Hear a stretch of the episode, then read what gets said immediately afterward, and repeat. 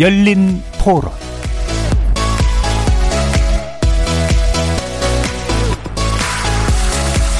안녕하십니까. KBS 열린 토론 정준희입니다.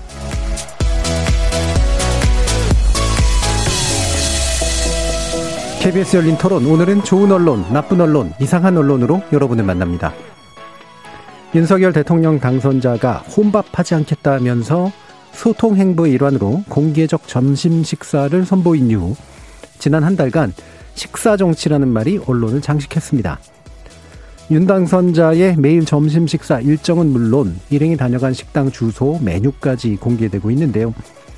이로부터 과연 어떤 정치적 의미를 찾고 부여하는 것이 우리 언론에게 필요한 일이었을까요? 또 한편 최근 외부 활동을 재개한 윤석열 당선자 부인 김건희 씨의 행보에 쏟아진 언론의 관심 어떻게 봐야 할까요? 정권 초기에 흔히 나타나는 미담 기사의 일종으로 가볍게 웃어넘길 일일까요? 아니면 좀 심각하게 생각해야 될 일일까요? 다른 한편 장애인 이동권 보장 시위를 보도하는 언론들이 해당 사안에 대한 사회적 논의를 제대로 이끌고 있었던 건지 아니면 이를 문제시한 이준석 국민의힘 대표의 발언에 더 무게감을 두어서 문제를 꼬이게 만들고 있는지 오늘 논논논에서 꼼꼼히 짚어보겠습니다. 이어지는 2부에서는 제66회 신문의 날을 계기로 언론 매체로서의 신문의 위상과 역할을 되새겨보고요. 신문 스스로 내건 미래상 그리고 사회적 요청 어떻게 받아들여야 할지 우리 언론 환경의 건강함을 위해 필요한 개혁 과제는 무엇인지 살펴보는 시간 가져보겠습니다. KBS 열린 토론은 여러분이 주인공입니다. 문자로 참여하실 분은 9730으로 의견 남겨주십시오. 단문은 50원, 장문은 100원의 정보 이용료가 붙습니다. KBS 모바일 콩 그리고 유튜브를 통해서도 무료로 참여하실 수 있고요. 일라디오 이제 콩에서는 보이는 라디오로도 만나실 수 있습니다. 시민 논객 여러분의 뜨거운 참여 기다리겠습니다. KBS 열린 토론 지금부터 출발합니다.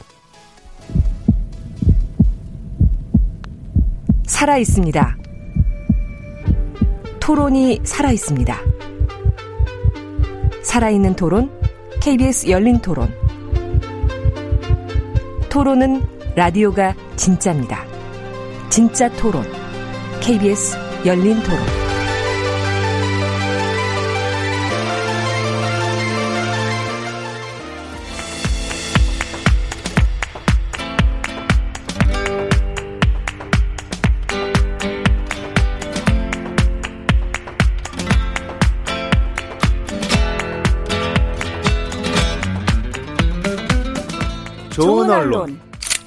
나쁜 언론, 이상한 언론?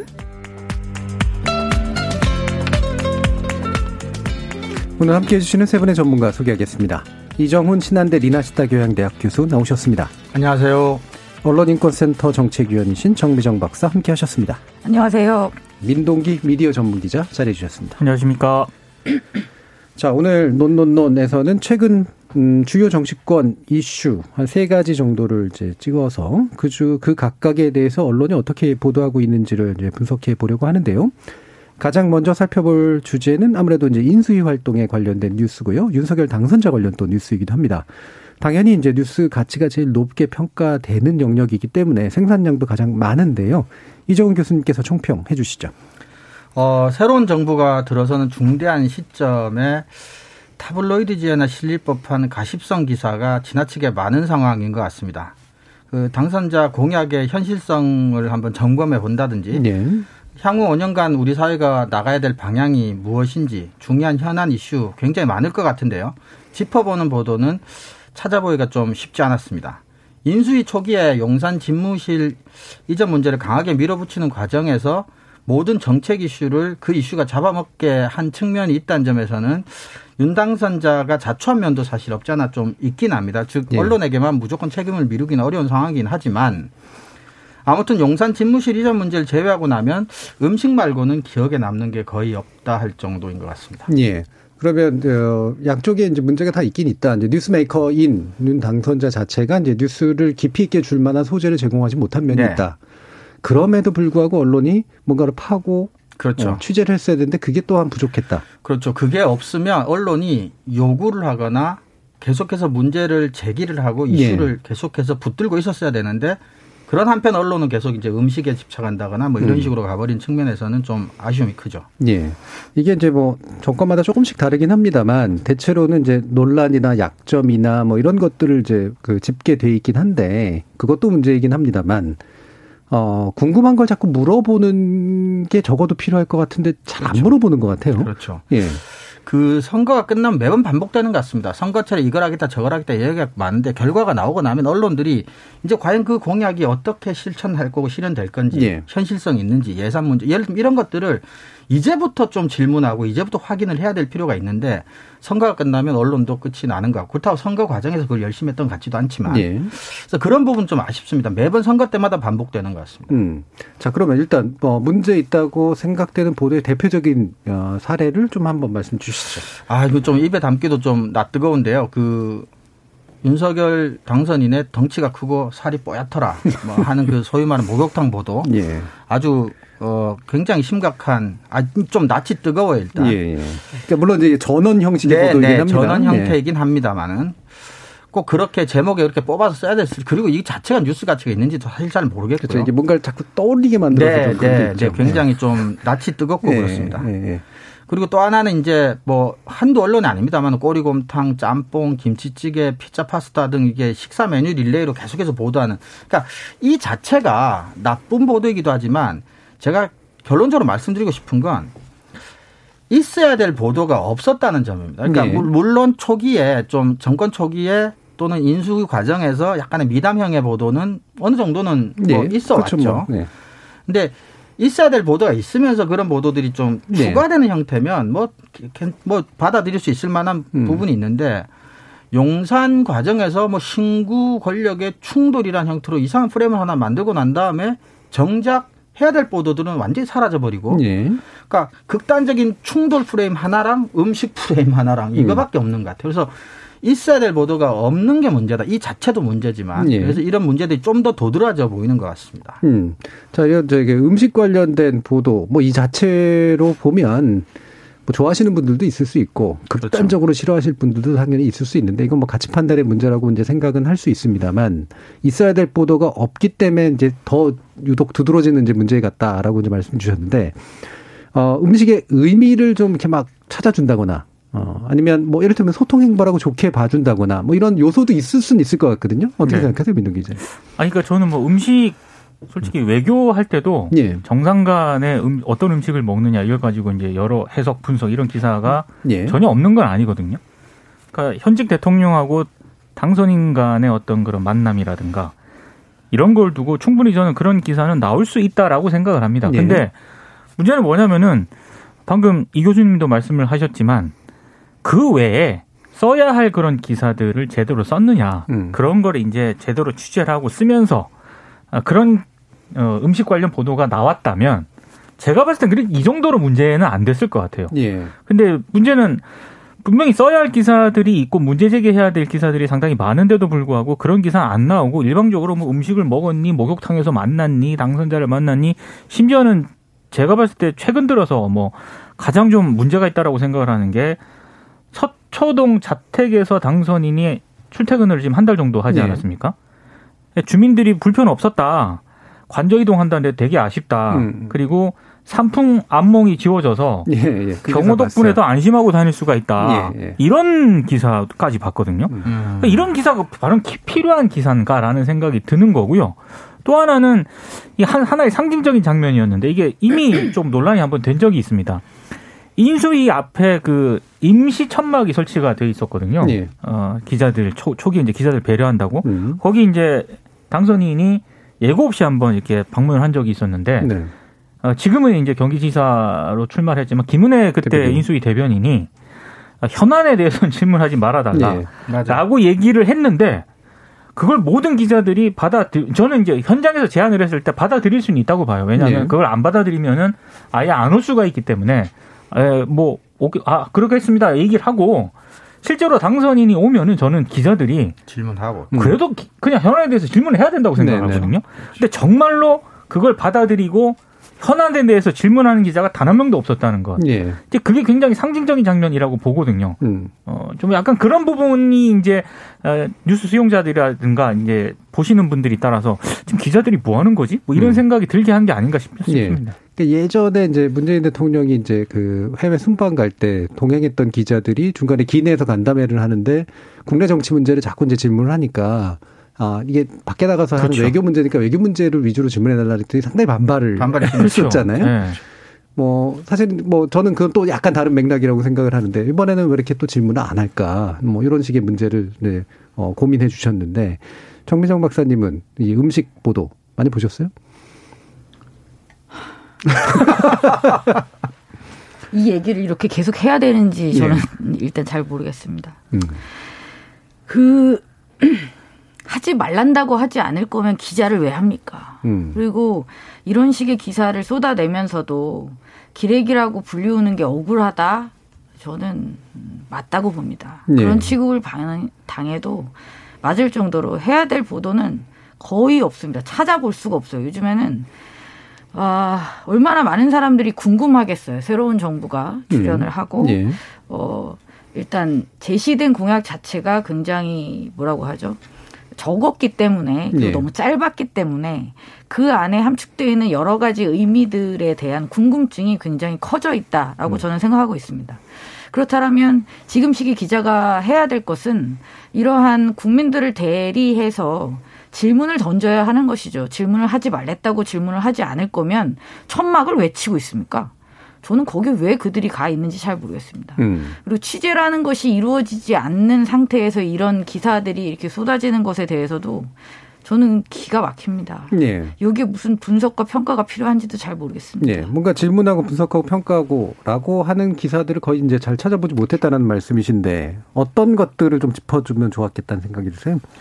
저는 사실은 우리가 그 집무실 이전 문제만 해도 뭐 모든 언론이 그랬다는 건 아니지만 어 좀 더 그거는 이제 명확한 것들이 있었기 때문에 사실관계나 뭐 음. 예산 문제도 그렇고 기간 문제도 그렇고 그러니까 좀 더 분석을 깊이 할 수도 있었을 것 같아요. 모든 언론이 그랬다는 건 아니지만 그런 문제는 이제 뭐 신구 권력의 충돌이라는 형태의 프레임을 짜면서 또 빠져나와 버리고 그러니까 이것도 정권이 바뀌면 사실은 여, 뭐 여성가족부 문제도 그렇지만 여러 가지 그 대립하고 충돌하는 이슈들이 있고 현안들이 좀 네. 있어요. 공약 중에.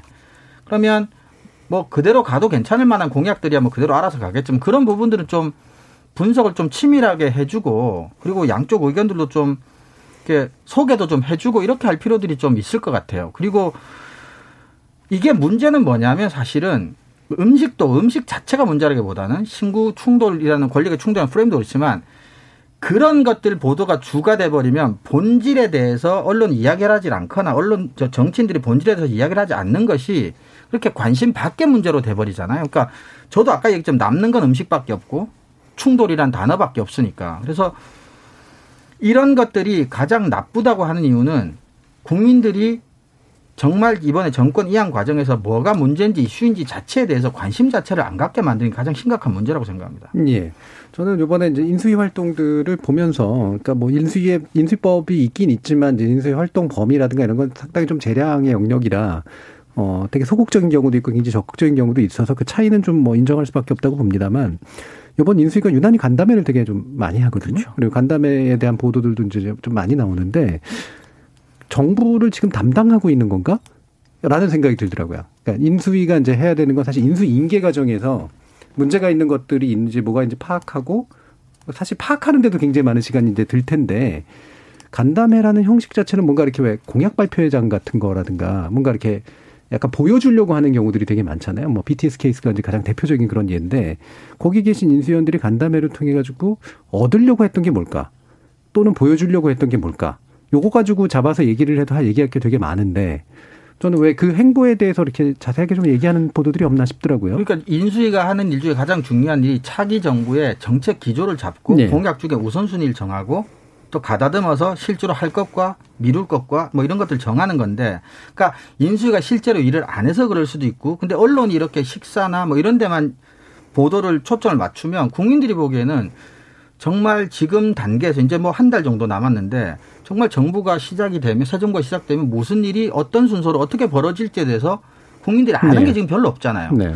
그러면 둘 중에 하나인데 인수위가 일을 전혀 안 하고 있거나 아니면 보도를 제대로 안 해주거나. 음. 근데 뭐 둘 다라고 해도 문제지 않겠어요. 근데 인수위가 일을 전혀 안 하지는 않을 텐데 그러니까 그런 것들을 언론이 제대로 보도를 안 해주고 있다고밖에는 생각할 수가 없는 거죠. 사실 개인적으로는 뭐 BTS 문제가 가서 뭐 어떤 얘기를 했다 이런 것도 약간 시시콜콜하게 보도가 네. 되잖아요. 네.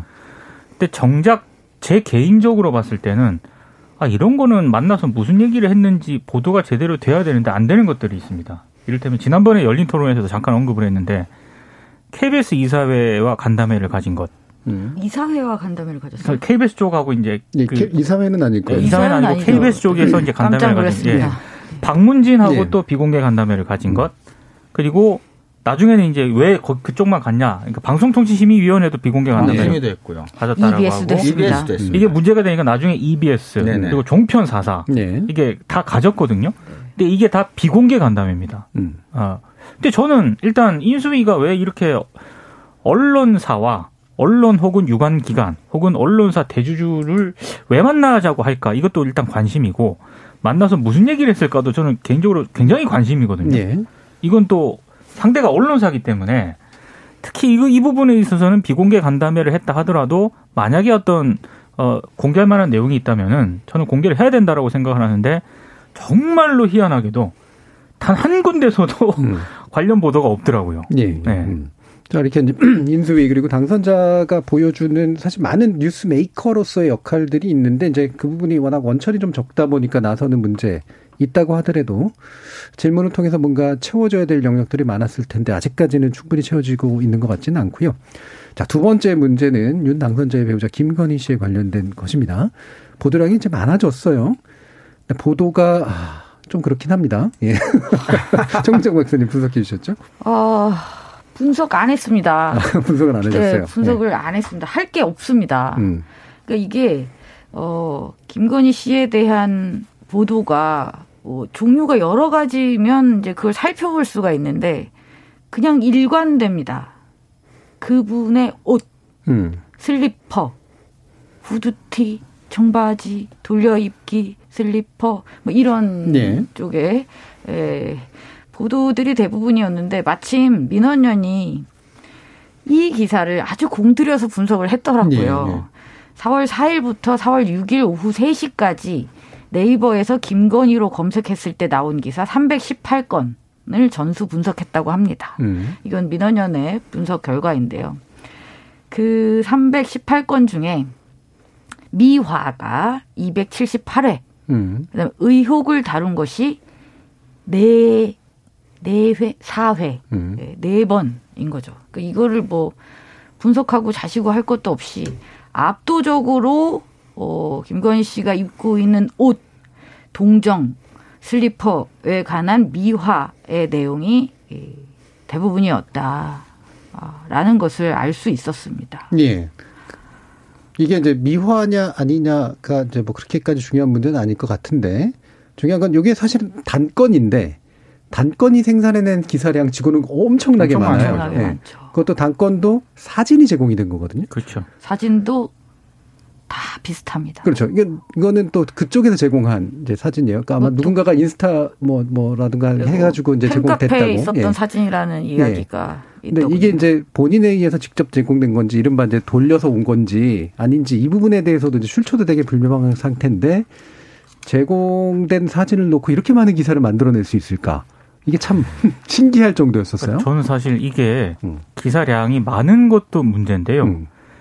어, 일단 처음에는 그 김건희 씨와 관련된 옷 음. 이게 그 앞에서 뭐 경비견을 뭐 이렇게 같이 사진 예. 찍고 이런 게 처음에는 어 독자 제공이라고 이렇게 나갔거든요. 네, 네. 맞죠. 그렇죠. 근데 이게 어떻게 해서 독자 제공이 될까? 음. 예, 의문이 제기가 됐고 또 어떤 매체에서는 이게 연합뉴스라는 그런 네. byline을 달고 또 보도를 한 것도 있습니다. 음. 그래서 이게 출처가 정확하게 어디냐를 두고 논란이 벌어졌고요. 예. 그럼 이런 기사가 의도하는 바가 뭘까? 이런 부분까지 저는 언론이 생각을 해야 된다라고 생, 보거든요. 음.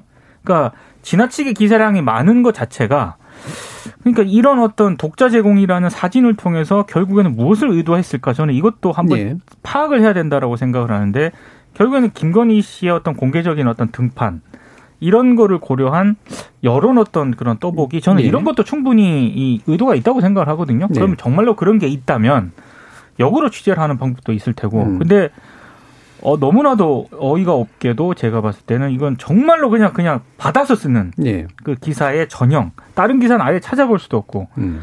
심지어 뭐 김정한 목사 극동방송 목사를 만나러 갔을 때 안에 입었던 그 옷, 옷이었다. 그 후드였다. 음. 그래서 뭐 이게 재활용이라는 어떤 제목까지 지금 제- 돌려입기 음. 어, 이러더라고요. 그렇게 등장을 했던데 좀 의도에 좀 말린 게 아닌가 이런 음. 부분에 대해서 언론이 좀 스스로 반성할 필요는 있다고 봅니다. 예. 그러니까 한편으로 이제 원래 이게 일종의 권력 관계잖아요. 그러니까 뉴스를 제공하는 측이 이제 모든 거를 쥐고 있게 되는 상황이잖아요. 네. 이게 참 흥미로운 상황인데 어떤 면에서 보면 이제 김건희 씨 같은 경우에는 기존의 논란 때문에 이른바 등판 시기를 잡기가 굉장히 그렇죠. 어려웠던 면이 있었던 분인데 오히려 그 조건이 언론으로 하여금 궁금증과 네. 약간의 조바심을 유발하는 그래서 권력 관계를 실제로 더 우월한 권력을 갖게 되는 되게 좀 역설적인 상황이 벌어졌어요. 음. 자, 그러다 보니까 또 이제 이 어, 실제로 누가 제공했고 왜 어떤 의도로 이런 것들이 나오기 시작했는가라는 부분들에 대해서 얘기를 할 만한 법도 한데 이제 얘기가 없다라고 하는 것도 되게 좀 의아한 일인데 또 한 가지 핵심은 그거 아니겠습니까? 결국은 지금 이제 김정숙 여사하고의 이제 대비 효과를 그렇죠. 그렇죠. 이제 상당 부분 노린 것 같다. 어느 쪽에 뭐 맞다 틀리다를 떠나가지고 음, 어떻게 생각하세요? 근데 뭐 사실은 뭐둘다 어떤 면에서는 근거가 확실히 없으니까 뭔가 음. 단정적으로 말씀드릴 수는 없습니다만은 동일하게 이제 옷이나 패션과 관련된 이슈들이에요. 또 공교롭게도. 예. 어, 그래서 이게 무슨 뭐 흔히 말하는 지는 애 뜨는 애 뭐 이렇게만 바라볼 수 있는 문제는 사실은 아닌 것 같고요. 어, 글쎄 저는 잘 모르겠습니다. 이렇게 대통령 또는 대통령의 부인에 관련된 어떤 이런 그 기사들이 반드시 모든 기사 다 정치 기사일 필요는 없지만 예. 이렇게 셀럽처럼 이렇게 연예인처럼 이렇게 소비되는 것도 바, 바- 바람직한지는 저는 잘 모르겠습니다. 예. 그리고 어, 어김 현 대통령 영부인에 대한 어 보도는 사실은 굉장히 치밀하고 분석적으로 또 이렇게 들어가는 부분이 또 없지 않아 있어요. 과학일 정도로 좀 예. 지나칠 정도로. 근데 예. 또, 어, 지금 김건희 씨에 대한 대통령 부인에 대한 뭐 당선인 부인에 대한 접근도 굉장히 또 비분석적이고, 예. 어, 그런 점에서는 이렇게 의도가 있을 거라고 단정할 수는 없지만 또 의도가 없다고 생각하기엔 너무나 대비돼서 어, 조금 좀 그렇긴 합니다. 그러니까 저는 사실 이 부분에서 질문을 던져야 될 것은 이제 뭐 미담이 돼도 좋고 또는 비판이 돼도 좋고 어느 쪽이든 간에 현 김정숙 여사 앞으로 이제 여사가 될 뿐이잖아요. 김건희 여사가 될 뿐. 근데 물론 제2부속실이라고 하는 걸 없애겠다라고 공약을 했던 조건에서 단지 논란이 있어서 나오고 못 나오고의 문제가 아니라 그렇다면 이른바 영부인으로서의 역할이라고 하는 것을 삭제한 상태로 뭔가를 하겠다는 것인지 아니면 그럼에도 불구하고 제2부속실 같은 어떤 장치들은 없애지만 대통령의 이제 배우자로서 해야 될 어떤 일정한 공식적인 역할들에 대해서는 어떤 입장과 태도를 가지고 있는 것인지 이런 부분에 대한 이야기가 지금 필요한 시점인 것 같은데 그냥 이게 바라만 보고 있는 이제 그런 상태란 말이에요. 그리고 셀럽으로 이제 다루는 거죠. 방금 지적하신 것처럼. 그 누군가 그 얘기를 하더라고요. 음.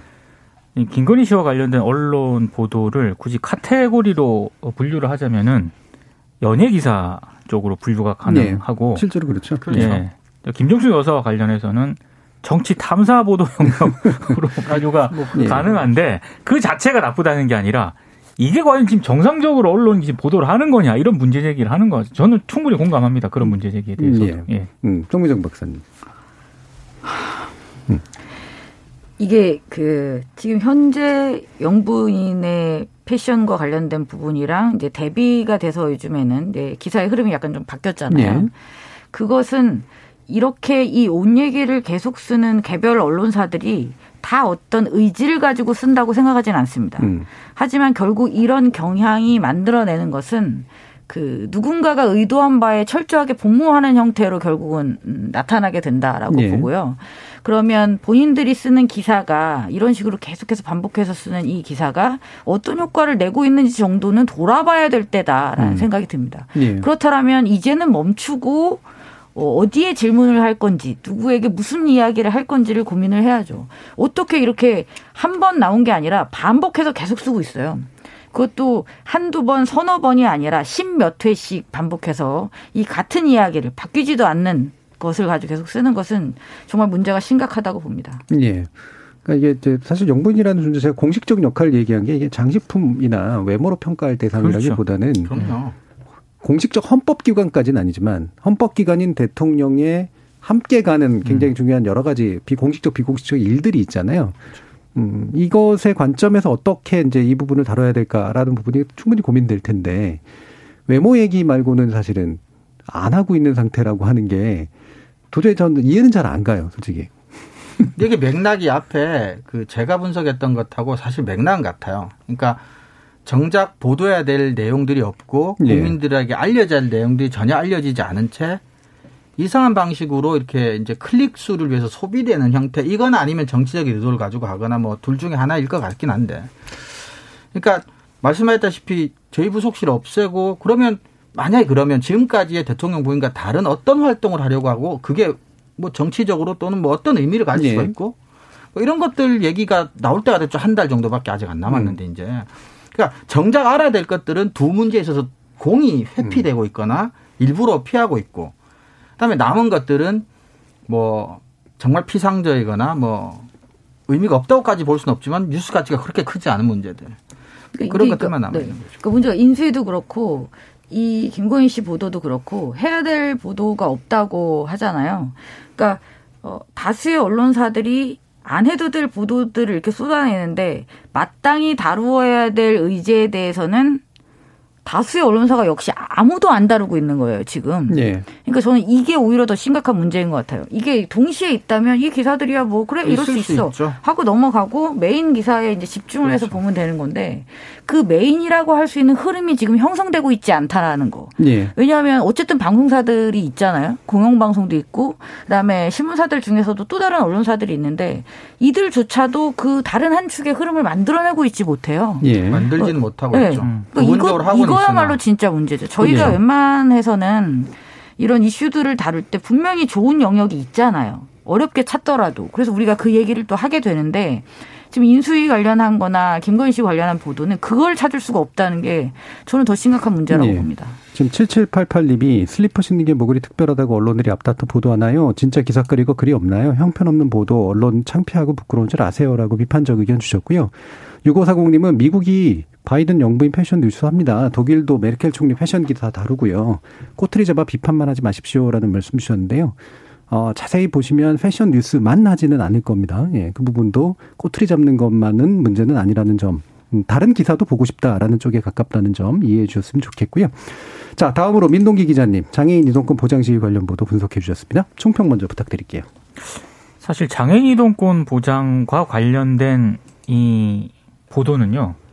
장애인 이동권 문제는 사라지고 그 자리를 대신한 건 어, 이준석 대표였던 것 같습니다. 예. 이준석 국민의힘 대표의 발언들이 거의 이 장애인 이동권과 관련해서 장애인 단체들이 벌였던 이런 시위의 대부분을 차지했거든요. 그러니까 보면은 검색어만 넣고 보, 보더라도요. 이준석 대표의 발언이 너무 많이 검색이 네, 네. 됩니다. 음. 사실 장애인 이동권 보장 시위와 관련해서는 다른 식으로 보도할 수 있는 그런 부분들이 굉장히 많거든요. 예. 근데 이준석 대표가 사실상 이 사안을 잠식을 언론에서 잠식돼 버리는 바람에 그래서 장애인 이동권과 관련해서 우리 사회가 어느 단계까지 와 있느냐 이런 부분들에 대한 언론 보도는 거의 뭐 못 찾았고요. 예. 그래서 이 이게 다운표 저널리즘에 대해서 그동안 이 논논논에서 계속 보도를 했는데 네, 네. 새로운 형태인 것 같아요. 음. 이런 장애인 이동권 보장과 관련해서도 상당히 좀 혐오적 성격이 있는 발언 공당의 대표의 발언임에도 불구하고 그게 여과 없이 그대로 보도가 된다라고 하는 거 다운표라는 형태로 어, 그렇게 총평을 할 수 있을 것 같습니다. 예. 물론 이준석 대표 본인은 내가 사과할 부분이 뭐냐. 나는 혐오한 적이 없다. 나는 시위 방식의 문제점만을 지적했을 뿐이다. 이렇게 얘기를 하는데 어떻게 생각하세요, 민동 기자님? 그러니까 이제 시위 방식의 문제라고 얘기는 하는데 정작 그 당사자인 장애인 분들은 예. 그렇게 안 받아들이고 있다라는 게 문제고요. 예. 그렇다라고 한다면은 본인의 발언에 공당의 대표로서 본인의 발언에 문제가 없는지를 저는 성찰하는 그런 자세가 필요하다라고 보거든요. 그런데 사과해야 되는 것 아니냐라는 그런 요구가 국민의힘 내부에서도 나왔습니다. 예. 근데 이준석 대표는 내가 사과할 일이 없다. 오히려 내가 사과를 받아야 한다. 음. 라는 어떤 입장을 밝혔고 이게 또 언론에 의해서 대서특필이 됐고요. 제가 그래서 특정 매체 특정 기사를 나쁜 보도로 가져온 건 아니고요. 대표적으로 이제 이준석 대표의 발언. 예. 내가 이제 정장현에 사과할 일이 없는데 오히려 사과를 받아야 한다라는 음. 제목의 기사를 조선일보가 4월 5일에 보도를 했는데 이 기사는 조선일보만 보도한 게 아니고요. 다른 매체도 굉장히 많이 보도를 했습니다. 예. 근데 이런 식으로 보도를 하면 저는 안 된다라고 봐요. 음. 그러니까 아무리 공당의 대표의 발언이 뉴스적으로 좀 뉴스 가치가 있다라고는 하지만 이런 식의 발언은 조금 이게 가치나 뭐 뉴스의 어떤 그런 밸류로서 적정한 발언이었는지까지 저는 언론들이 판단을 해서 보도해야 된다고 생각하거든요. 예. 근데 기사를 보면은 그냥 발언으로 끝납니다. 음. 이건 좀 심각한 문제라고 봅니다. 예.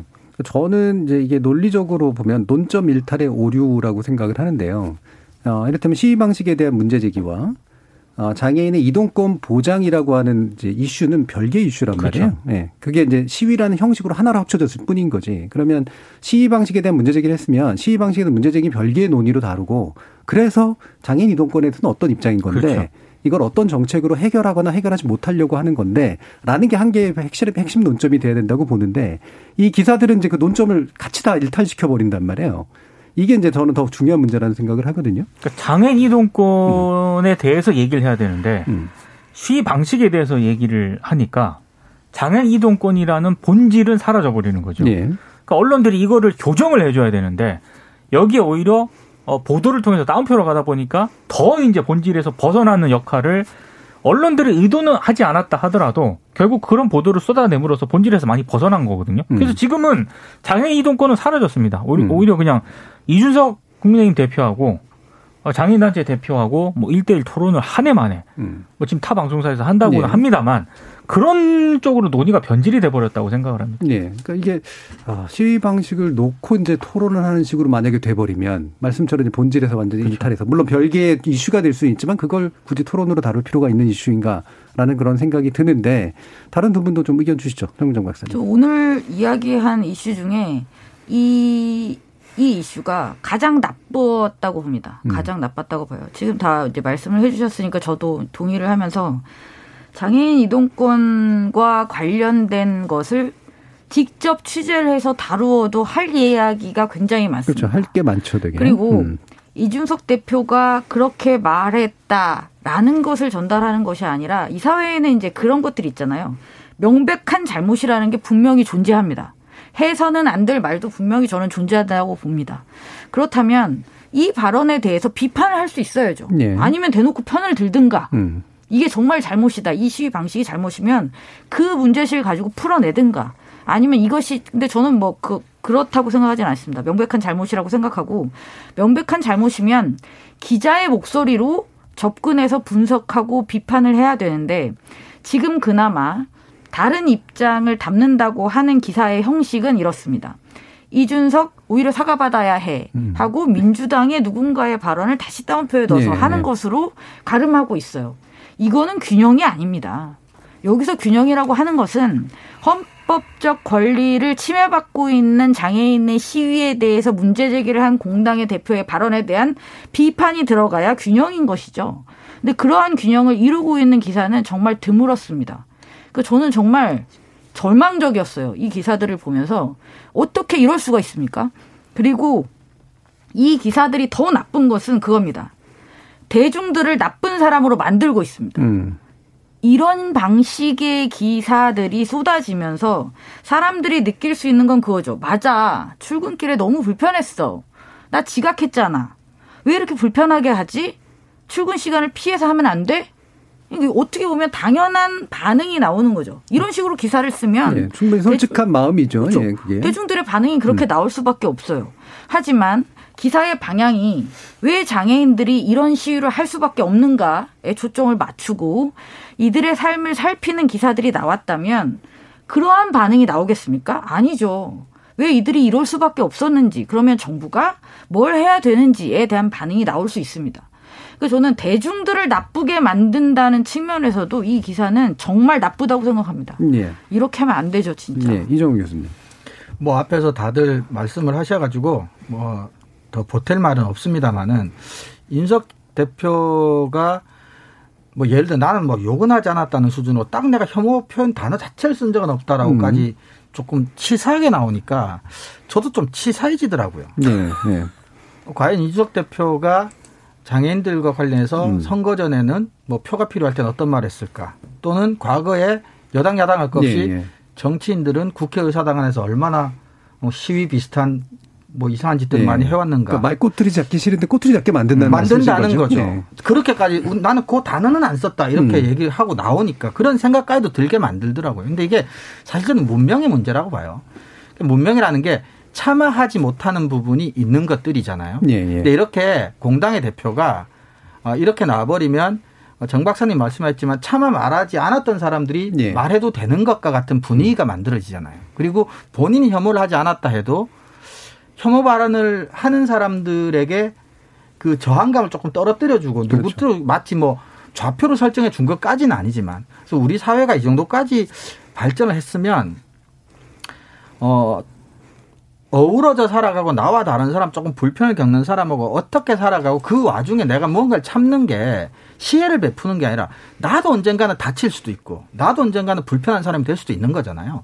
그러니까 그런 것들에 대한 생각 자체를 좀 협소한 다툼으로 만들어버리고 장애인들은 뭐 도움을 받아야 되는 사람 또는 우리가 도움을 주고 있는데 왜 우리한테 불편을 끼치지 뭐 이런 식의 문제로 환원시켜버리니까 좀 더좀 좀 야만스러운 느낌 같은 것도 저는 솔직히 들었어요. 예. 그러니까 이게 좋게 정치화시키는 방법이 있고 나쁘게 정치화시키는 방법이 있는데 예, 아까 얘기하신 이제 뭐 양쪽의 의견의 형식으로 가다 보니까 이게 말 그대로 이동권에 대한 찬반론인지 아닌지 이것도 이제 헷갈려 버리면서 이상하게 나쁘게 정치화된 측면들이 있는 건데 그 과정에서 좋은 보도는 좀 있었다면서요.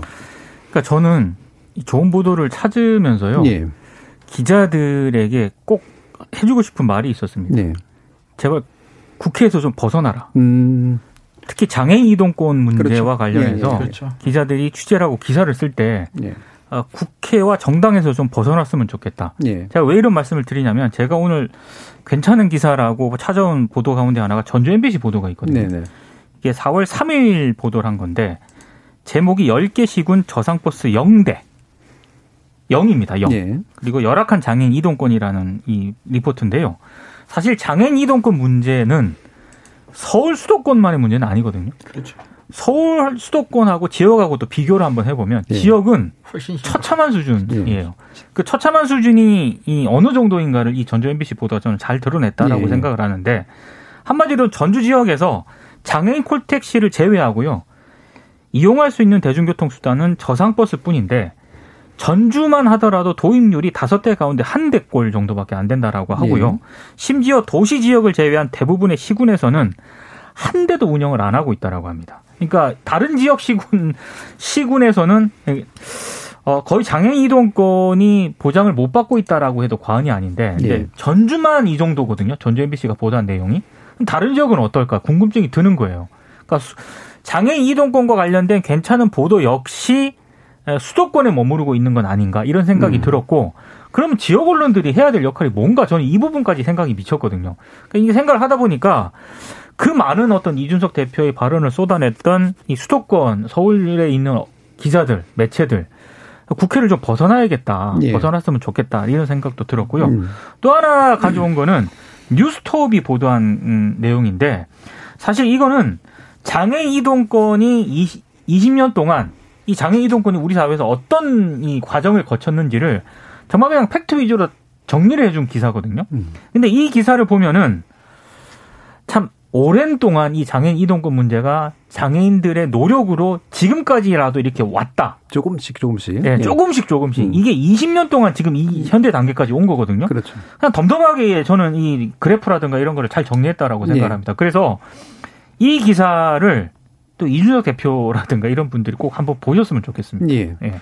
제가 좋은 정치화 방법이라고 얘기를 하는 게 어, 그 장애인 이동권에 관련된 어떤 그 관계 그 단체나 어떤 당사자들의 이제 시위가 있다면 장애인 이동권에 대해서 보수적인 대답은 무엇이고 진보적인 대답은 무엇인가 요걸 놓고 얘기를 하는 게 좋은 정치 방법이라고 생각을 하거든요. 음.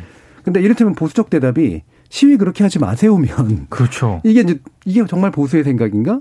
아니면 논점 일탈된 것인가 이렇게 생각할 수밖에 없고 그런 정치적 발언에 대해서 또 인용된 반대편의 정치적 발언이라는 게 시위 그렇게 하지 말라고 말하지 마세요가 돼버리면 음, 그렇죠. 이게 장애인 이동권에 관련된 보수나 진보의 정치적 대답이 될 수 있는가. 사실 이 부분에 대한 이제 네. 궁금증이 네. 제일 큰 거예요. 그렇죠. 네. 근데 지금 방금 말씀해 주신 건 지금 과정에서도 지역은 더 심각한 문제를 가지고 있고 사실 이건 이, 지난 20년간 진행되어 온 일이다라는 네. 부분을 어, 부각시키는 그런 보도들 좋은 보도로 찍어주셨네요. 그와 유사한 게 뭐 한국일보 보도라든가 이런 게 이런 몇 가지 보도 중에는 좀 음, 눈에 띄는 보도들 좀 있긴 네. 했었습니다. 그래서 고민하는 기자들이 흔적은 그래도 좀 찾을 수 있어서 다행이다라는 그런 생각이 들었는데요. 저 일부 순서에서는 이렇게 최근에 세 가지 이슈에 이제 관련해서 어, 좋은 보도 내지 좀 전반적인 보도의 총평들을 좀 해봤고요. 이어지는 2부에서는 신문의 날을 맞아서 신문 어떻게 가야 되나라는 논의를 한번 해보도록 하겠습니다. 여러분은 KBS 열린 토론과 함께하고 계십니다. 토론이 세상을 바꿀 수는 없습니다. 하지만 토론 없이 바꿀 수 있는 세상은 어디에도 없습니다.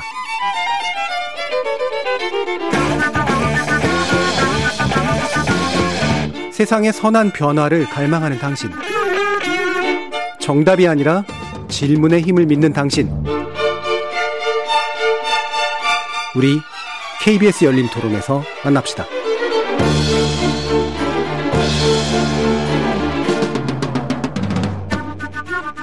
KBS 열린 토론, 좋은 언론, 나쁜 언론, 이상한 언론 제2부에서 언론인권센터 정책위원이신 정미정 박사, 민동기 미디어 전문기자, 신한대 리나치타대 교양대학 이정훈 교수 이렇게 세 분과 함께 신문 과제에 대해서 이야기 나눠보도록 하겠습니다. 어, 아까 이제 8181님이 당선인이라는 공식 명칭이 왜 당선자라고 말하는지 그 저희는 무엇인지 최소한의 예를 지켜달라는 문자 주셨는데요. 저는 이 당선인과 당선자를 놓고 감정적으로 이렇게 얘기들이 이제 오고 가는 상황이 참 불편하더라고요. 어, 공식 명칭은 당선자가 맞고요, 법적으로. 다만 이명박 정부 때였죠. 아마 네. 이 당선자라는 명칭이 좀 기분이 나쁘니까 당선인으로 좀 이렇게 순화시켜 달라라고 요청을 해서 그 이후로 당선인이라고 불러주는 것도 한 가지 방식이 된 것으로 알고 있는데 어, 저기 SBS에서 그 조용 그 앵커가 그런 얘기를 했던 게 기억나는데 그럼 시청인이라고 얘기했느냐 시청자가 아니, 아니라 유권자도 그래요. 예, 유권인이라고 해야 되느냐. 유권인이라고 하진 않지 않습니까? 예. 그게 뭐 그, 그리고 언론 게 아니잖아요. 보도도요. 네. 어, 당선자라고 보도한 매체가 있고 예. 당선인이라고 보도한 매체가 있거든요. 예. 그거는 이제 각 언론사 예, 저는 자율적인 네, 판단 네, 영역이라고 봅니다. 될것 같은데. 그러니까 둘 중에 어느 하나를 쓴다고 해서 특별한 의도가 있다라기보다는 각자가 중시하는 가치라고 하는 게 있다고 판단되는 거라서 물론 뭐 그 그렇게 불러주길 원한다면 그렇게 불러주는 것도 한 가지 방식이지만 법적 명칭 내지 그게 다른 용어들과의 일관성 문제로 봤을 때 굳이 그럴 필요는 없다고 생각한다면 또한 그 판단도 충분히 작동할 수 있는 부분이라 여기에 대해서 쓸데없는 사회적 논쟁은 안 했으면 좋겠다라는 게 저희들의 또 생각이기도 합니다. 자, 지난 수요일인 4월 6일이 제 66회를 맞는 신문의 날이었는데요. 임채정 신문협회장이 기념사에서 126년 전 독립신문 창간사를 소개하면서 가구와 당부 등을 담아냈다고 해요. 자, 어, 민동기 기자님, 어떤 내용인지 소개 좀 해주시죠. 그러니까 뭐 임채청 신문협회장이 환영사를 했는데요. 뭐 지금 코로나 팬데믹 때문에 굉장히 신문업계, 신문업계만 어려운 건 아니지만 신문업계가 어려움을 겪고 있다. 아, 그리고 민주주의 공론의 장이 위축되는 것을 막고자 언론 특히 신문 산업을 지원하려는 선진국들의 다양한 움직임을 주시할 필요가 있다. 이런 점을 강조를 했습니다. 그러면서 이제 신문인들이 자신을 돌아보고 자세를 가다듬는 자리이기도 하다. 그리고 어, 자신들에게 영감을 주고 있는 126년 전 독립신문 창간사를 되새기면서 이에 가름하고자 한다라고 하면서 독립신문 창간사를 잠깐 소개를 했는데 내용은 이렇습니다. 첫째, 편벽하지 아니한 고로 무슨 당에도 상관이 없고 상화 기천을 달리 대접하지 아니하고 뭐 이런 부분이 있습니다. 네. 임채청 회장이 시대가 바뀌고 환경이 변하고 사람이 달라져도 신문은 신문이고 언론은 언론이다. 그러니까 언론으로서 신문 본연의 역할을 좀 당부를 한 점이 예, 언론들의 좀 눈길을 끌었고요. 특히 윤석열 대통령 당선인도 참석을 했거든요. 네. 그래서 이 자리에서 언론과 소통이 궁극적으로 국민과 소통이라고 생각을 하고 앞으로도 민심을 가장 정확하게 읽는 언론 가까이에서 재원도 하고 쓴소리도 잘 경청을 하겠다 이렇게 얘기를 했습니다. 예. 어, 뭐, 이게 이제 뭐 이례적인 것까지는 아니고 마침 시기가 좀 맞아서 이렇게 된 것 같긴 한데, 그러니까 어쨌든 신문이라고 하는 존재에 대해서 이제 지금 어, 새 정부가 출범하는 시기하고 좀 맞물리면서 잘 모신 거죠, 어떻게 보면. 그러니까 각 협회라든가 이런 입장에서 보면은 사실은 이른바 VIP를 모시고 싶어 하잖아요. 그렇죠. 예. 근데 모셨고, 그러니까 성공적이었다라고 스스로는 이제 평가할 수 있을 것 같은데, 어, 중요한 건 이제 아, 이런 신문 업계가 물론 종이 신문만의 문제는 물론 아니긴 합니다만 신문의 날이 상당 부분 종이 신문 주도로 또 이어지고 이루어지고 기념되고 이런 것도 좀 사실이긴 해요. 어, 현재 같은 상황 민동 기자 다시 좀 말씀 주시죠. 이 부분이 사실 약간 복잡하잖아요. 온라인 신문이라든가 뭐 이제 대한 언론이라든가 이런 데가 같이 누리는 어떤 기념일은 아니니까요. 그러니까 이게 신문 협회의 이런 행사잖아요. 예. 신문 이게 언론들이 특히 종이 신문이나 이런 데서 아, 물론 방송 협회장도 갔습니다 이 자리에. 예, 예. 초청돼서 갔죠. 예. 그 초청이 돼서 가긴 음. 했는데 기성 언론의 어떤 그, 그 행사라고 생각을 하고요. 기성 언론 중에서도 아, 그럼 이렇게 평기자가 있고 경영진이 있지 않습니까? 예, 예. 저는 기성 언론 중에서도 그런 어떤 경영진의 행사라고 생각을 신문 해요. 협회는 그렇죠. 예, 음, 음. 그래서 어, 너무 많은 의미 부여를 하는 것은 좀 그렇고 음. 다만 이제 신문협회 66회 신문의 날이었는데 저는 이제 이런 행사를 볼 때마다 조금 어, 좀 다른 생각을 하게 됩니다. 이게 특정 어떤 경영진만을 위한 행사가 되는 게 아니라 이제는 이런 자리에도 뭐 편집국 기자들도 가고 예. 심지어 언론 노조도 가고 현업 단체들도 가고 그 시민들도 좀 초청을 하고 음. 이렇게 하는 자리가 이제 돼야 결국적으로 궁극적으로는 신문의 날이 의미를 갖는다라고 생각을 하거든요. 예.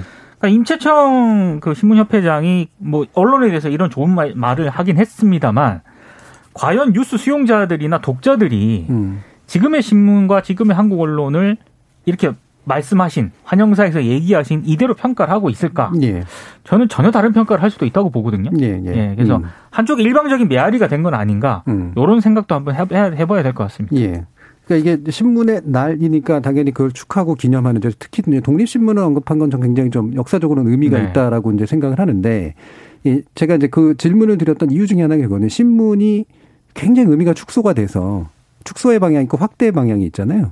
제가 개인적으로는 신문학과로 들어가서 언론정보학과로 졸업한 사람인데 과의 명칭이 바뀌었어요. 예. 근데 그때 신문학과라고 하는 명칭은 사실은 미디어나 커뮤니케이션을 전반을 대변하는 이제 그런 말이고 상징하는 말로서 이제 신문이라는 말을 썼는데 더 이상 이제 그게 안 되니까 언론정보로 이제 바꾼 건데 지금의 신문의 날은 그럼 어느 정도까지 확장될 수 있을까? 저는 이제 저널리즘 내지 언론을 수행하는 자들에게 있어서 굉장히 중요한 어떤 기념의 자리가 돼야 된다고 보는데 네. 확장의 방향이 아니라 좀 축소의 방향으로 좀 기념되어 온 경향이 좀 있지 않나라는 생각이 좀 든단 말이죠. 어떻게 생각하세요? 역사 전공이시잖아요. 이정도 씨. 네. 근데 사실은 방금 말씀하신 것처럼 한때 이제 신문이 언론 매체를 대표하던 시절에 이 날이 만들어졌고 음. 독립신문 창간일을 신문의 날 시작으로 잡고 있기 때문에 또 독립신문은 항상 신문의 날 창, 뭐, 축사마다 회장이 어느 분이라도 꼭 거의 한 번씩은 언급을 하는데, 현재도 여전히 언론 매체, 저널리즘 매체의 대표가 신문이냐에 대한 보편적인 국민들의 동의가 있는지, 예. 그리고 이것이 이제 일종의 저널리즘의 날, 뭐 이런 식으로 언론의 날 이렇게 명칭을 뭐 바꾸지 못한다면 어, 신문의 날이라고 하고 어, 신문 대표들 중심으로 이렇게 행사를 치르게 되면 정 교수님 말씀 맞다나 언론의 날의 형태로 기념하기는 점점 힘들어지지 네. 않을까라는 생각이 들어요. 그러니까 이게 이제 잡지의 날, 그다음에 주간지의 날, 그런 뭐게 이렇게 없으니까. 물론 이제 개념 개별적으로 이제 기념을 하긴 합니다만 사실 이게 취급받는 이유가 다시 말하면 당선자까지도 불러서 같이 뭔가 할 수 있는 이유가 신문이라고 하는 이 진짜는 작아진 매체 를 고집하기 때문이라기보다는 그게 언론의 날이라고 생각을 하는 네, 거죠. 신문으로 대표되는 어떤 저널리즘적인 거라든가 그렇죠. 언론 환경이라든가 이런 부분이 있기 때문이다라고 이제 보는데 그 상징성이나 대표성을 소수가 이제 기념하는 방식 또는 소수가 누리는 방식 이 이제 적합한가라는 이제 그런 근본적인 좀 고민이 좀 있어요. 사실 음. 상징적으로 여전히 이런 행사를 할 때 흔히 말해서 현직 대통령을 모시거나 예. 아니면 정부 주요 관계자를 모시거나 지금 뭐 이번 신문에 신문에 나 같은 경우에는 대통령 당선인을 모신 거지 않습니까? 음. 항상 여기에 주안점이 맞춰져 있거든요. 근데 저는 이런 거를 예전에 이제 좀뭐 취재를 한번 시도를 하려고 해도 여러 이제 그 경험성으로도 봤을 때 이런 자리에 어, 뭐 독자를 모신다거나 예. 일반 시민을 모신다거나 언론 현업인 단체라든가 일반 기자들을 뭐 대리 초청을 한다거나 이런 모습은 거의 못 봤거든요. 음. 그 간극이 굉장히 큰 것 같아요. 예. 그 예. 간극을 좀 좁히려는 노력을 하시는 게 점점 고립되는 신문을 어떤 그런 미래 이런 걸 위해서도 좋지 않을까 싶습니다. 예. 그러니까 이런 행사를 하는 걸 보면 어, 그 조직이 그 단체가 어떠한 가치관 무엇을 중시하는지 음. 이런 것이 한 번에 딱 드러난다라는 생각은 듭니다. 그러니까 이들이 지금 무엇을 중시하는지는 드러나고 있는 거고요. 여기에 독자는 자리가 없는 거죠. 음. 근데 이제 신문이 처한 영향력의 비대칭성이 아직도 유효하기 때문이에요. 그러니까 국민들에게 미치는 영향력보다 뭐 정치인이나 그렇죠. 정치권에 예. 미치는 영향력이 크기 때문에 음. 여전히 신문의 날은 대통령이 참석할 수도 있는 또는 대통령 당선인이 참석할 수도 있는 정도의 어, 행사가 되고 있지만 국민들에게 미치는 매체로서의 영향은 이미 그 정도는 아닌 거죠. 그 비대칭적인 상황이 아직까지도 유지는 되고 있는데 언제까지 유지될 수 있을지는 예. 모를 그리고 일이죠. 대다수의 독자들에게 있어서 신문이라는 것은 이 신문 협회의 신문은 아니잖아요. 또 그렇죠. 이제는. 예. 예. 네. 온라인 신문이라든가 뭐 이런 것까지 네. 포함하면 되게 저는 좀 의미 있게 봤던 게 예. 대통령 당선인이 자리에 참석을 했는데 어, 정부의 신문 산업 지원과 육성 이런 부분을 강조를 했거든요. 이게 좀 고개가 좀 갸우뚱해지는 예. 그런 그러니까 때문에. 제가 바로 그런 포인트인데 이 협회장도 그러고 그다음에 뭐 당선자가 나름대로 이제 저 좋은 액션을 취해 준 네. 거잖아요. 네. 근데 핵심이 뭐냐면 팬데믹 시절이라 신문이 어려움을 겪었다. 그다음에 이 신문에 대한 그래서 사회적 지원들이 필요하다. 해외 같은 경우에 사회적 지원을 통해서 네. 신문의 공론 기능이라든가 이런 것들을 유지하는 데 도움이 되고 있다. 라면 이를테면은 이게 이제 저널리즘이나 언론이나 이런 것들을 바라보는 관점에서 이야기가 아니라 쪼그라들고 있는 신문 산업의 대변으로 스스로를 위치시켜 버린 거란 말이죠. 그렇죠. 결과적으로는. 네. 그러니까 사실 저널리즘에 대한 지원책이나 언론에 대한 지원책은 전 필요하다라고 보는 입장인데 그게 신문을 하필이면 지원하는 방식, 특정한 신문사나 종이신문을 지원하는 방식은 아니어야 된다라고 생각을 하거든요. 네. 근데 이거를 스스로가 이렇게 좁혀버리고 있지? 그 어려움에 대해서는 이해하는 면들은 분명히 있는데 근데 이런 이제 시야가 너무 좁다라는 생각이 좀 많이 들더라고요. 자, 그러면 신문협회나 이런 신문의 날 쪽에서 얘기하고 있는 것 중에 사실 또 한 가지가 이제 바로 뭐냐면 지금까지 해온 것도 일정한 자유 규제를 해왔고요. 신문에 대한 또는 이제 저널리즘에 대한 시민들의 어떤 반감이 많아지고 있는 건 그 불만들이 해결할 수 있는 그 구조가 거의 없다. 음, 그죠? 뭔가 재판을 제기하거나 이러지 않는 한은 실질적으로 불만이 잘 해결되지 않고 피해 구제도 잘 이루어지지 않고 자기가 그 우리들이 보기에는 신문이 우리들의 어떤 요구를 잘 반영해주고 있지 않은 것 같은데 자율적인 규제 방식으로 뭘 해결하고 있는 거지? 라고 이제 생각이 드는 이제 그런 상태란 말이죠. 기대와 실제 실행 사이에 굉장한 격차가 있는 이 상태를 어떻게 이 현재 문제를 해결하는 방법으로 자유규제를 말하는 것이 맞는가? 어떻게 생각하세요, 이종 교수님?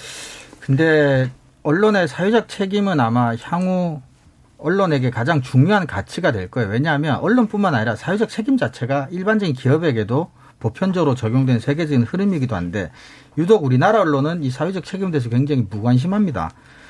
이 자율 규제 기구 뭐 작년인가요? 언론 중재법 그 개정 과정에서 어, 극렬하게 반대하던 언론이 우리가 자율 규제 기구를 제대로 통합적으로 만들어서 우리 스스로 한번 책임질 수 있는 모습을 만들어 보겠다라고 했는데 저는 그렇다면 기존에 존재하던 수많은 자율규제 기구가 뭔가 제대로 못해서 새로운 자율기구가 필요하다라고 한다면 일단은 모르겠는데 그건 예. 저는 전혀 동의할 수가 그렇죠. 없거든요. 기존 자율규제 기구의 성과에 대한 평가가 없다는 거죠. 그렇죠. 예. 그리고 자율규제 기구가 제대로 뭔가 성과를 못 냈다면 자율규제 기구의 문제가 아니라 자율규제 기구의 자율을 따르지 않았기 때문이거든요. 예. 자율규제 자체 한계일 수도 있는 그렇죠. 거죠. 예. 그래서 저는 앞으로도 계속 언론들이 스스로 자율 규제를 하겠다라고 하는 것에 대해서 저는 사실은 굉장히 그 별로 믿지 않는 예. 편입니다. 음. 그리고 진정한 자율 규제는 저는 시장을 통해서 이루어져야 된다고 봐요. 예.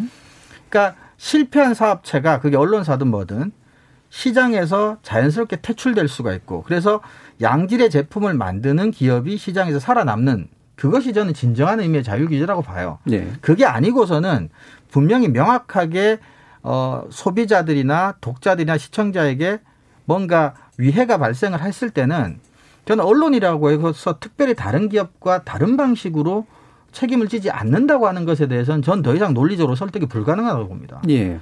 그리고 지금 하는 얘기만 듣- 놓고 보면 뭐 우리 장사하는데 간섭하지 말라는 것 이상으로도 들리지도 않아요. 음. 계속 책임은 얘기하지 않고 자유만 얘기를 한다면 그래서 저는 자율 규제 기구를 뭐 발족하겠다면 발족하겠죠. 근데 저는 그렇게까지 효과적일 거라는 생각은 들진 않고요. 네. 그러니까 기본적으로 최소한의 법적 장치는 소비자들을 위해서 필요하다고 보고 오히려 자율적인 규제는 시장을 정상화시켜서 예. 시장의 퇴출 진입 기능을 활성화시켜서 그것이 자율 규제가 되게 즉 자율은 지키지 않으면 심각한 손해가 오거나 지켰을 때 상당한 이득이 와야만 자율이 되거든요.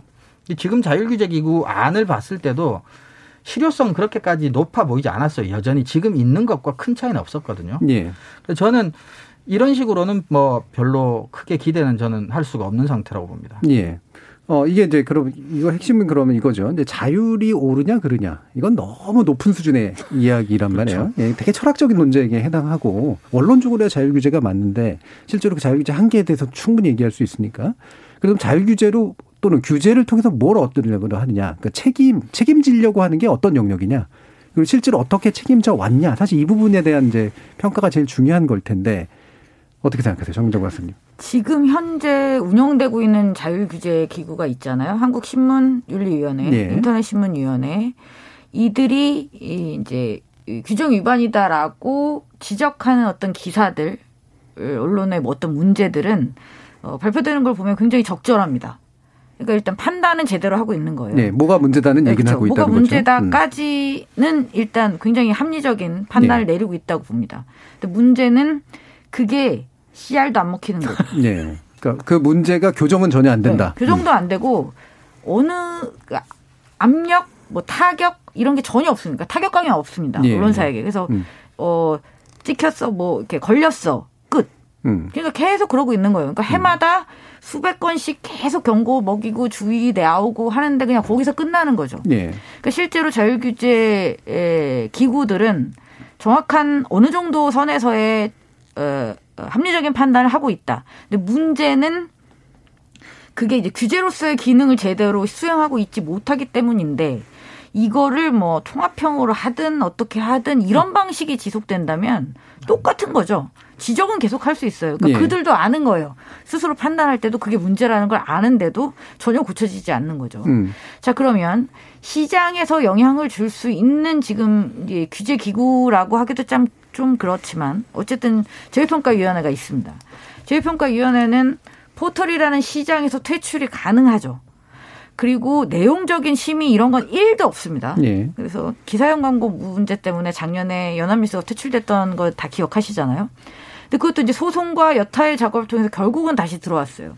그러니까 그것도 감당을 못하는 거잖아요. 지금 언론사가 명백한 위반이었음에도 불구하고 그리고 내용적인 어떤 심의가 1도 안 들어갔음에도 불구하고 어, 다 합의했던 내용인데도 작은 언론사들이 퇴출될 때 뻥끗도 하지 않고 어떤 의견도 제시하지 않았던 그 언론사가 그 메이저 언론사가 이제 걸리고 나니까 다시 소송을 통해서 다 다시 들어오고 이후에 지금 걸려있는 소송이 굉장히 많습니다. 지금 예, 예. 제휴평가위원회에서 퇴출됐던 언론사들 중에서 지금 소송을 굉장히 많이 걸고 있고요. 그러니까 지금 그나마 일부를 적용 규제라는 것을 적용하고 있는 위원회도 지금 무력화가 되고 있는 상황이에요. 이런 상황에서 어떠한 형태의 자율규제 기구가 어떠한 기능을 할 수 있을 것인지 저는 매우 회의적입니다. 예. 불가능하다고 봅니다. 그러니까 자율규제 기구라고 하는 건 규제의 원칙을 스스로 세워서 그 원칙에 어긋나는 행동을 하면 뭔가 처벌이 일어나는데 그렇죠. 처벌이 크게 한 두 가지 방식이에요. 보통 강한 벌금을 부과하거나 아니면 멤버에서 쫓아내는 거죠. 그러면 시장에서 실제로는 쫓겨나는 거나 마찬가지 효과를 갖게 되는 보통 이 두 가지 영역으로 이제 대표되는데 실제로 이 두 가지가 안 되는 거잖아요. 거죠. 예. 민동 기자도 저는 사실 이 예. 얘기를 할 때마다 어 약간 허탈감 비슷한 걸 예. 느끼는데요. 이게 자율 규제 기구라고 하면 일단 이 자율 규제 기구라는 단어가 가지고 있는 굉장히 좋은 의미, 네. 좋은 가치가 있거든요. 이게 이제 언론하고 결합이 되면은 그 가치가 더 올라갑니다. 그렇죠. 언론 자유와 함께 결합되면서 그렇죠. 음. 근데 이제 저 같은 사람은 자율 규제 기구 앞서 말씀하신 두 분 말씀하신 거랑 거의 전폭적으로 동일하는 이유가 이게 제대로 안 됐거든요. 지금까지 안 됐기 때문에 이제는 자율 규제 기구의 한계가 너무나도 명확하기 때문에 다른 방식을 고민해야 된다라고 얘기를 많이 해왔고 예. 그런 쪽으로도 이제 많이 방송도 하고 기사도 썼고요. 근데 이렇게 얘기를 하면은 언론계 내에서는 아 저 사람은 그러면 언론을 뭐 장악하거나 탄압하거나 음. 뭔가 반자유를 중시하는 그런 사람이다라고 네. 이제 많이 생각을 하는 거거든요. 그러니까 논쟁이나 토론을 할 때 자율 규제는 좋은 것. 여기에 뭔가 제동을 걸려는 사람은 나쁜. 나쁜, 나쁜. 이런 프레임이 설정이 돼서 네네. 저는 굉장히 허탈하다는 생각이 들고요. 음. 단 저는 자율규제 기구의 한계는 너무 명확하다고 생각합니다. 심, 아까 마- 정준희 교수님도 말씀을 해주셨지만 언론사에서 오보를 냈을 때 오보를 낸 기자에 대해서 언론사 자체적으로 어떤 책임을 물었는가 네. 그 데이터 한번 내놓았으면 좋겠고요. 음. 그리고 언론사가 만약에 어떤 걸 위반하거나 이렇게 했을 때 그 언론사가 제대로 제재를 받은 적이 뭐가 있나 예. 이것도 한번 내놓았으면 좋겠습니다. 음. 그러고 나서 그 뭐 통합형 언론 자율 기구라든가 뭐 자율 규제 기구의 어떤 그런 장점 이런 거를 얘기를 해야지 무조건 자 언론 자율 기구 이렇게 얘기를 해버리면 저는 토론이나 논쟁이 안 된다라고 생각을 예. 해요. 자, 이 자율 규제라고 연결해서 그럼 이게 갑자기 제가 추상수를 높여버렸는데 신문의 위기의 본질은 뭐라고 보세요? 이정우 교수님. 신문 위기의 본질은 저는 좋은 신문을 좋은 뉴스를 만든 저- 즉 좋은 상품을 만든다는 게 경제적으로 별로 도움이 안 되는 시장 예. 그리고 심하게는 나쁜 상품을 만들면 오히려 돈이 되는 시장 그러니까 그런 시장이 지금 작동하고 있다는 게 저는 근본적인 원인이라고 생각해요. 예. 그리고 자율기구가 안 되는 이유를 얘기하면서 제가 자꾸 아까 시장 얘기를 한 게 뭐냐면 사실은 자율이라고 하는 게 내가 문제를 발견하면 내가 스스로 고치겠다는 거잖아요. 근데 안 고치면 시장에서 심각한 경제적 타격을 받으면 누가 뭘 할 것도 없이 고칩니다. 근데 지금은 클릭 유도할 만한 좋지 않은 기사라는 상품을 만들었을 때 오히려 돈을 벌어요. 예. 그리고 애써서 오래 돈 투자해서 만든 기사가 클릭 안 받더라. 뭐 이런 식이라는 거잖아요. 지금 언론인들의 불만이. 그러니까 저는 이게 여전히 이 시장, 왜곡된 시장이 존재하고 오히려 나쁜 상품을 만들어도 돈을 버는 상황에서 자율 규제에서 뭐 이상한 경고 조처한다고 해서 받아들일까요? 저는 계속해서 그런 기사 쓰면서 클릭 받으려 할 것 같거든요. 예. 그러니까 저는 시장이 정상화되지 않으면 그 어떤 자율적인 조처도 저는 뭐 먹히지 않을 것이라고 보는 거죠. 정민정 박사님 위기의 본질이 뭐라고 보세요? 그러니까 흔히들 그러니까 제가 알기로는 언론사에서 스스로 이야기하는 이유는 환경 변화를 많이 이야기하더라고요. 매체 환경 변화를 그렇죠. 얘기하죠. 매체 환경 변화를 많이 얘기하고 예. 지금 이 교수님도 말씀하셨지만 그러한 시장 구조를 이야기하는데 저는 썩 동의하지는 않습니다. 그러니까 환경 미디어 매체 환경이 변화했습니다. 뉴스 가치가 바뀌었나요? 아니에요. 음. 뉴스 가치가 바뀌진 않았습니다. 스스로가 이전에 중시 여겼던 뉴스 가치와 동일하게 지금도 그 그런 뉴스가 가치가 있습니다. 그럼 그것을 지켜서 했으면 되는 거예요. 자, 환경이 변화했고 유통이 바뀌어서 포털 의존적이고 다 좋습니다. 다 인정할 수 있다고 칩시다. 그러면 어, 돈을 버는 그래 가십성 어뷰징 기사가 있다면 멀쩡한 기사도 살아남아 있었어야죠. 음. 그래야 알리바이가 되는 거잖아요. 예. 나 이걸로 돈 벌어. 대신 나 여기다 힘줘서 이건 제대로 가고 있어. 예. 라는 게 있어야 되는데 지금 이게 있습니까? 없습니다. 저는 이제 남 탓하는 거 이거 아니라고 봅니다. 저는 이, 이 원인은 스스로가 뭐가 문제인지 모르고 완전히 타락해버린 이 여기에 반성을 하는 게 1번이어야 된다고 생각합니다. 예. 민동기 기자님. 저는 간단하다고 생각합니다. 내로남불. 음. 그러니까 언론들 신문이 특히 다른 어떤 신문을 제외한 언론계를 제외한 정부, 시민사회, 아, 심지어 뭐 어떤 시민단체, 그 독자들에게도 굉장히 엄격한 잣대를 들이대거든요. 예, 예, 예. 근데 신문에 어떤 그런 문제가 발생할 때마다 아 우리는 우리는 언론이니까 예외. 예. 아 우리는 신문이잖아 이렇게 예외. 자율 규제 한다고 해놓고 안, 하, 안 하면서 또 예외. 심지어 다른 곳은 다 세무조사 받지 않습니까? 예. 신문사는 세무조사도 좀 언제 받았는지 기억이 가물가물할 정도예요. 음. 근데 세무조사 한다 그러면 언론 탄압이라고 또 뭐라고 하고. 예. 이 내로남불이 전 가장 큰 신문의 위기를 불러왔다고 생각합니다. 네, 예. 저도 한마디로 그걸 요약하면요. 제가 음. 말씀드렸던 걸 요약하면 저는 무능이라고 무능. 생각합니다. 예. 그러니까 이게 뭐 사실 신문의 위기라고 하면 방송도 위기잖아요. 근데 방송의 위기에 대해서 얘기하는 방식은 이건 매체의 위기에 가- 매체 환경 자체에 의해서 유- 유발된 측면들은 굉장히 많다고 이제 생각을 하는데 신문은 예를 들면 어 매체가 약한 매체로 점점 점점 전락하고 있는 건 사실이지만 이 시장 자체는 점점 점점 확장되고 있단 말이에요. 음. 그리고 더 많은 뉴스가 만들어지고 더 많은 어떤 언론사들이 만들어지는데 이종훈 교수님 말씀하신 것처럼 왜 이 시장은 악화가 양화로 구축하는 시장으로 굳어져 버렸는가? 그것의 핵심은 어떤 것에 있는가? 포털을 얘기하는 사람도 있고 사실은 말은 안 하지만 독자 탓을 하는 사람도 많거든요. 많습니다. 예. 네. 근데 자기 스스로는 왜 얘기를 안 하느냐. 이제 이 부분이잖아요. 네. 예. 내로남불이라고 말씀하신 게. 어, 그러면 실제로 이제 물론 이제 좋은 기사를 쓰고 노력하는 친구들이 있고요. 기자들이. 그 기자들이 또 박탈감을 느끼는 것도 사실이긴 한데 사실이죠. 그 박탈감의 핵심 문제는 그러면 뭐라고 보신? 독자들이 안 보니까요 음. 신문을. 예. 그리고 이게 저 지금 상황이 안 좋은 게 지금 한국 신문 산업이 굉장히 위기거든요. 음. 근데 위기인데 소유 구조가 건설사로 많이 넘어가는. 상황이 보입니다. 위기 근데 나서 넘어가죠. 독자들이 예. 신문을 안 보는데 예. 그 신문의 소유 구조가 건설사로 많이 바뀌어요. 무슨 얘기냐면 정말 그들만의 리그로 될 가능성이 음. 높다는 거거든요. 그러면 이 신문 시장을 결국 누가 또 유지를 시켜줘야 되느냐? 또 정부가 또 해줘야 돼요. 그 정부는 세금 가지고 하는 거 아니겠습니까? 예. 그러니까 이거 계속 악화 악순환이 되는 수밖에 없다고 생각합니다. 예. 사실 이게 되게 극단적으로 안 좋은 상황들이 오면 지금 얘기된 것처럼 신문은 위기니까 정부가 지원을 해줘와 말씀하신 것처럼 소유 구조가 주로 건설사들이 이제 네. 다 소유하게 되는 구조로 바뀌면 건설사들은 자기 홍보지로 그렇죠. 신문을 소유하고 있고 그 홍보지를 유지시켜주기 위해서 정부가 지원을 해야 되는 상황이 벌어지게 돼서 네. 최악의 시장이 될 가능성이 네. 굉장히 높거든요. 네. 과연 그 상태에서 독자들은 어떤 기대를 갖고 신문을 읽거나 선택을 할까? 점점 안 보게 되겠죠. 안 보겠죠. 예. 예. 그래서 이동 현상들이 이제 일어나고 그렇습니다. 있는 건데요. 예.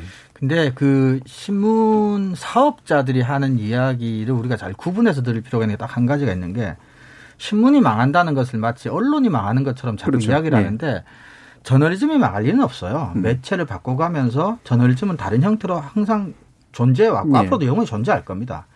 근데 신문이 망하는 것을 과도하게 언론의 위기로 등치시켜서 신문에게 특별한 지원과 도움을 요청하는 것도 저는 그렇게까지 맞는 이야기는 아니고요. 음.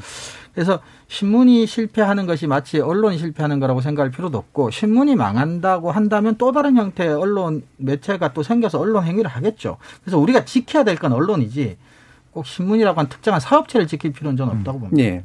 자, 그럼 마지막 한 1분 정도 민동 기자님. 만약에 정말 공적 지원이 이루어진다면 어디에 이루어진다고 생각- 생각하시나요? 저는 그 자꾸 한국 언론이 마치 신문이 그 대표성을 가진 것처럼 얘기를 하는데요. 지금은 아까 미디어 환경 변하고 매체 예. 환경 많이 변하지 않았습니까? 다양한 매체들이 굉장히 많습니다. 음. 그러니까 그런 부분들에 대해서 정부가 평가를 하고 어 굳이 신문만 특정을 할 게 아니라 여러 가지 지금 대한 언론들도 많고요. 이미 매체가 너무 많아졌거든요. 예. 그러니까 그런 부분들에 대해서 지원할 수 있는 방안을 저는 고민을 하는 게 훨씬 생산적이라고 생각합니다. 예. 네. 아까 이종 교수님 말씀 받아서 이제 저도 그, 그 여기에 대해서 얘기를 하면 새로운 매체를 이용해서 새로운 구독 모델을 만들거나 새로운 독자와 만날 수 있으면서 양화가 취급받을 수 있는 비즈니스 모델을 만드는 데가 있으면 또는 그러려고 하는데 지원을 해주는 게 맞다. 그렇습니다. 예, 기존의 걸 가지고 뭐 어떻게든 먹고 살려고 하는데 지원을 해주는 것 자체는 이제 더 이상 음. 시민적 동의를 굉장히 어렵게 어렵다 라고 하는 면 지적하지 않을 수가 없겠네요. 신문의 날을 축하도 하면서도 우려할 수밖에 없는 이유를 충정으로 좀 받아주셨으면 좋겠습니다. 다들 언론 전공자들이기 때문에 우려하고 충정을 가질 수밖에 없는 거죠. 자, KBS 열린 토론. 어, 오늘 순서는 이것으로 모두 마무리하겠습니다. 오늘 함께 해 주신 민동기 미디어 전문 기자, 정미정 박사, 그리고 이종훈 교수 세 번 모두 수고하셨습니다. 감사합니다. 고맙습니다. 고맙습니다.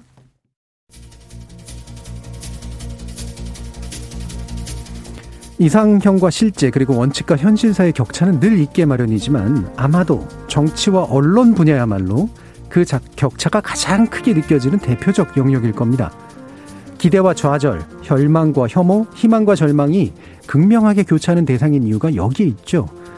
시민이자 수용자인 우리도 기대를 줄일 필요가 있지만 우리 정치와 언론은 그 격차를 좁히기 위해서 애쓰고 있는가 더 중요한 문제입니다. 오히려 그 낙차를 활용해서 이익을 편취하고 있는 게 아닌가 하는 의구심, 이것에 답할 주체는 바로 그들이기 때문이죠. 지금까지 KBS 열린 토론 정준이었습니다.